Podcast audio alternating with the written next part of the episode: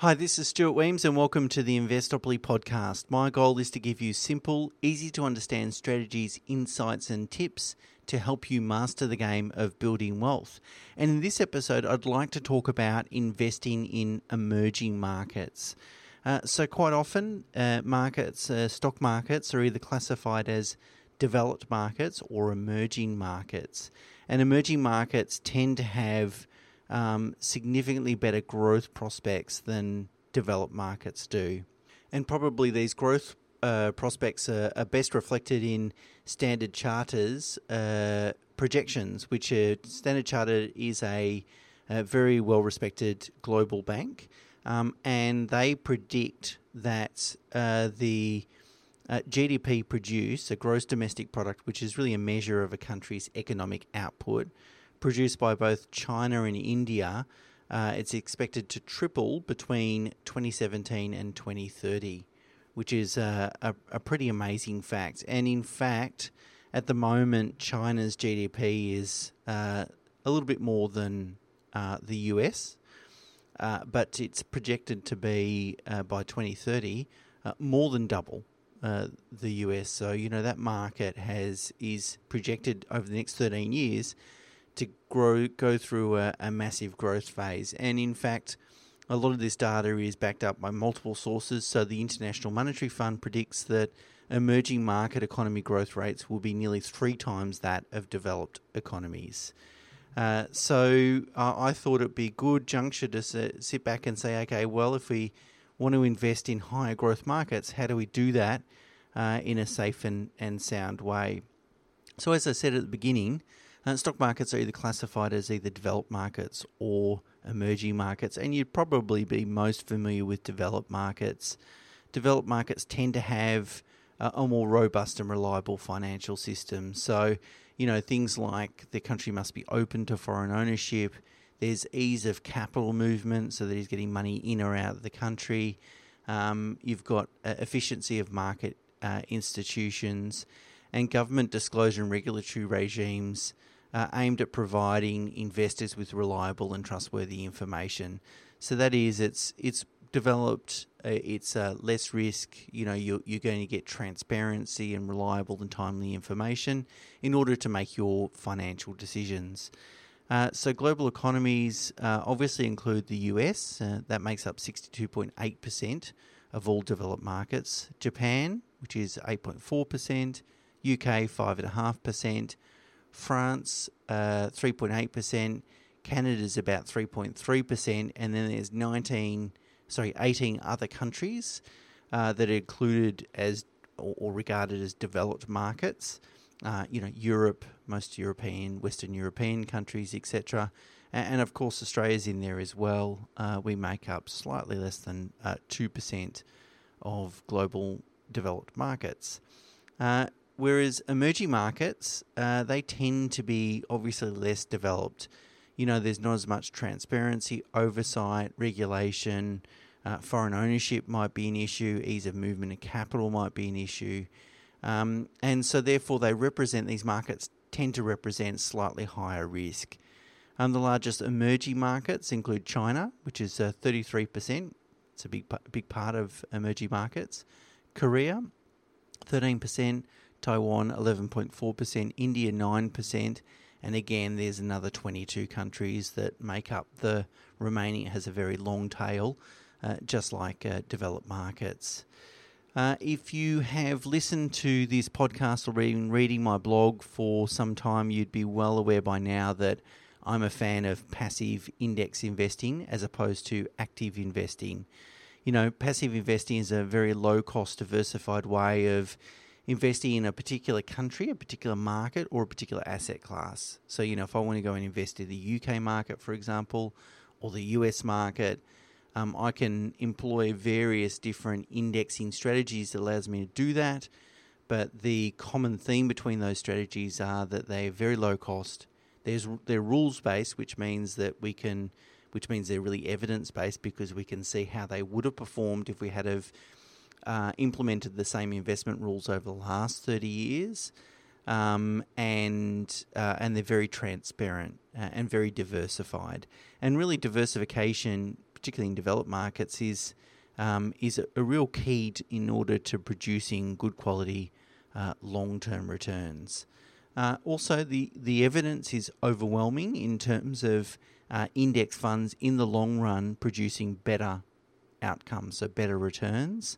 Um, and in the most recent uh, data prepared by S&P Dow Jones, which is an index fund provider, only 16% of active fund managers beat the Australian market and 11% beat the US market over the past 15 years. So it's not very compelling. And in fact, that data is a bit deceptive because you go, well, 16% beat the index over the last 15 years in Australia. That's not too bad.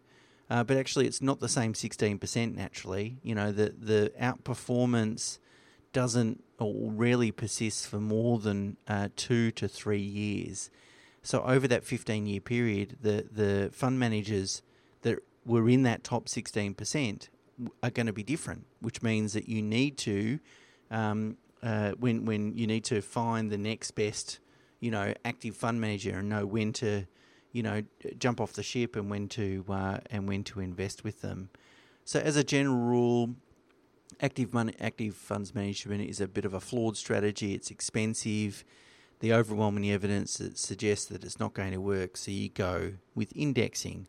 However, when it comes to investing in emerging markets, indexing doesn't perform as well as it does in developed markets.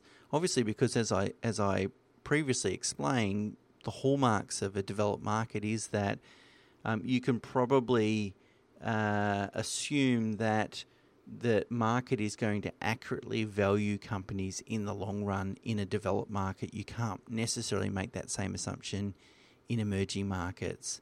So, as I said previously, one of the hallmarks or one of the key consistent things you want in a developed market is diversification. Um, and that's because what you don't invest in, what you miss out on, is probably what going to is probably what's going to hurt you in a developed market.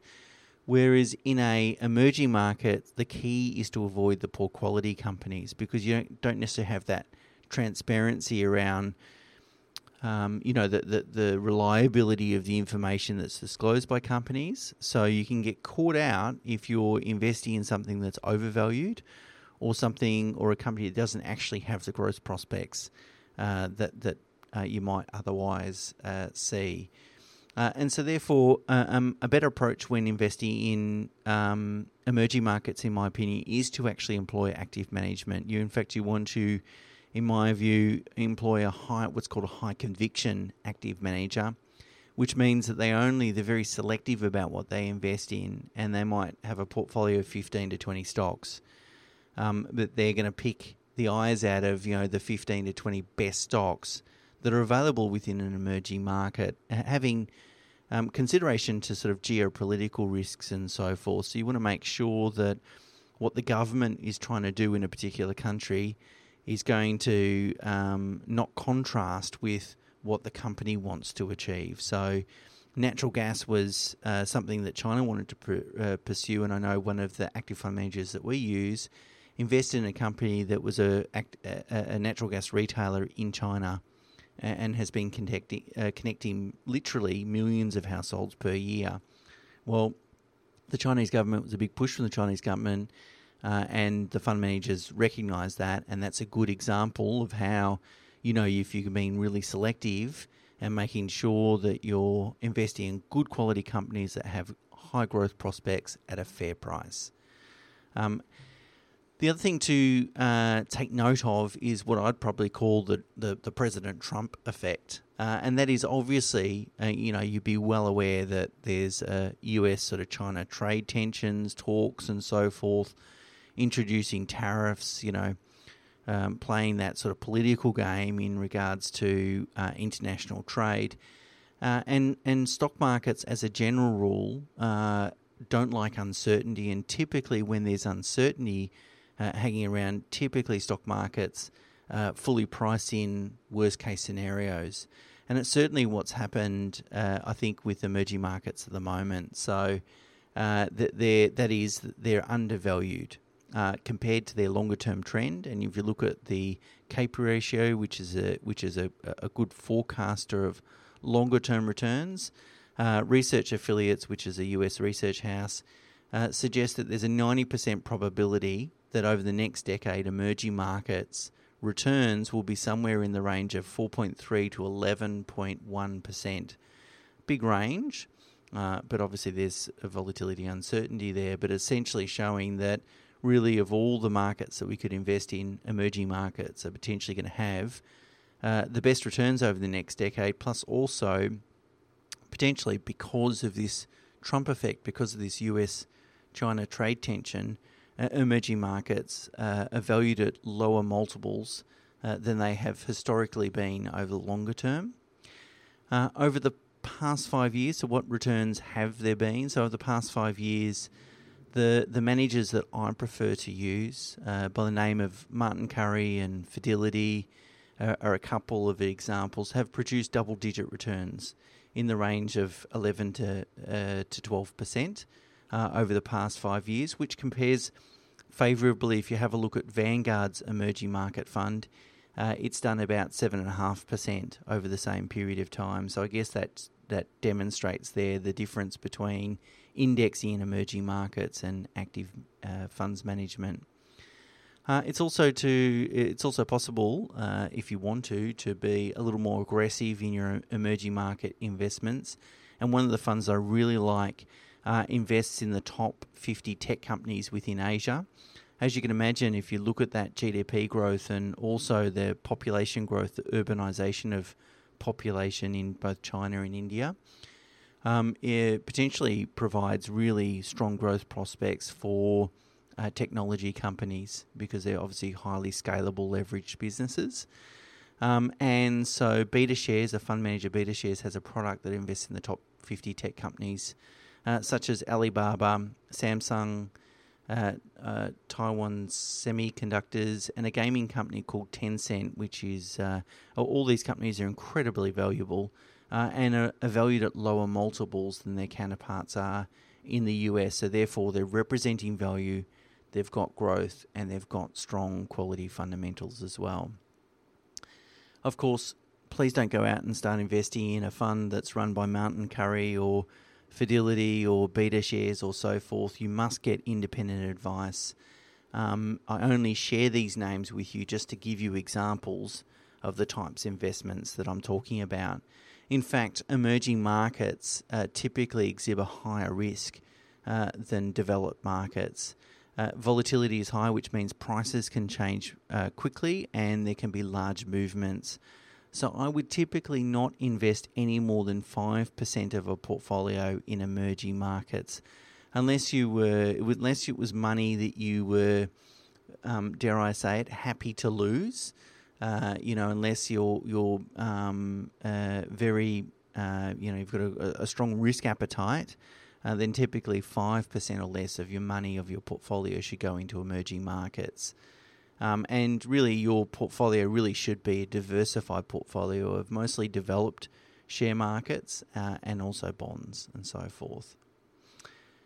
Uh, so, if we think about it, just to wrap up, you know, over the past uh, century or more, global wealth has really centered around, uh, well, firstly Europe and then uh, the the US.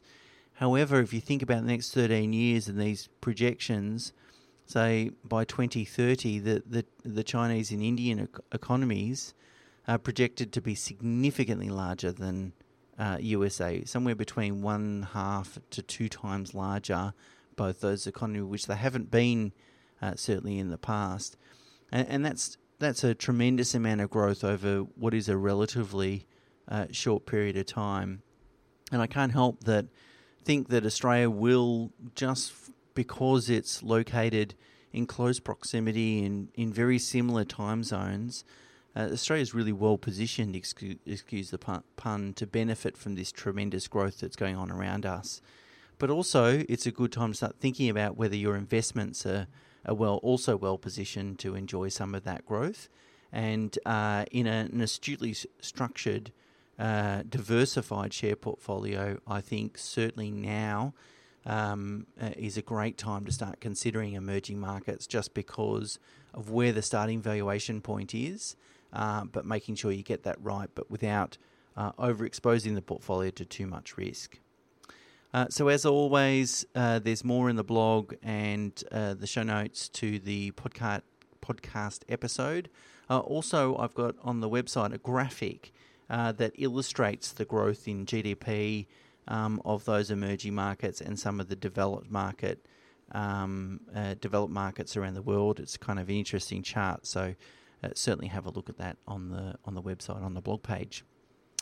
until next week, that's it for me. Bye for now.